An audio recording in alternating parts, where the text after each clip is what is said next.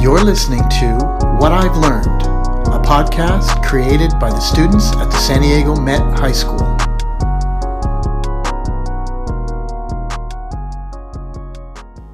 My Life So Far by Valerie Hernandez. Every day since I moved to San Diego, I've had to learn lessons both big and small.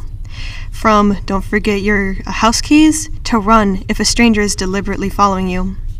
One of the most important things I think I've ever learned is don't hold on to toxic events in your life. I've been through every single type of abuse by the hands of people who I thought I could trust, and I held on to that fact for years, and holding on uh, and holding on to those memories just made it worse. First, I was bu- uh, I was abused and bullied by my father and the kids at school. I didn't realize that it was wrong. I thought it was completely normal. However, as life went on, the abuse and bullying just got worse. In middle school, I was bullied even worse than the exaggerated style of bullying shown in Hollywood movies. I had my hair cut, my notebooks torn and destroyed, and my backpack cut with scissors. There was even a game that they made where they would throw a tray of ketchup or tapatio sauce into my hair, and the longer I spent in the bathroom trying to clean it off, the more points someone would get. I told nobody.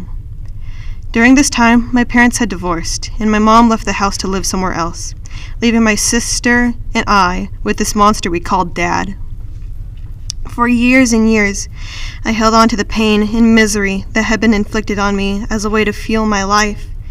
However, after a while, I just became depressed, with barely any motivation to keep on living. One day, I was sick of all the bullying and the abuse. It had finally built up so much that I lashed out in anger. I felt like a caged bird that wasn't allowed to fly when she wanted, and the only time she was allowed to do anything, her leash kept her so far from where all the other birds were flying. I ended up breaking rules and staying out longer than I was supposed to. This was my own rebellion. And though at times I felt bad and had a lot of anxiety, the freedom was so relieving and liberating. Naturally, I got involved with a bad crowd and ended up doing some things that weren't beneficial to anyone, including myself doing these things like smoking and drinking while at someone else's house without my parents' knowledge of where I was, or cutting myself because I felt that I needed to be alive. It was the only thing I could, genu- uh, I could genuinely control. I spent years fighting those facts about myself because, in my parents' eyes, I was a perfect child. So the road to recovery started with the hardest step. I had to tell my parents what I had been, you know, doing since day one. Once I took that step, the healing process was a bit easier than breaking my angel facade. The first year was filled with hardships, and I would never call it easy. But at least I didn't bottle everything up again.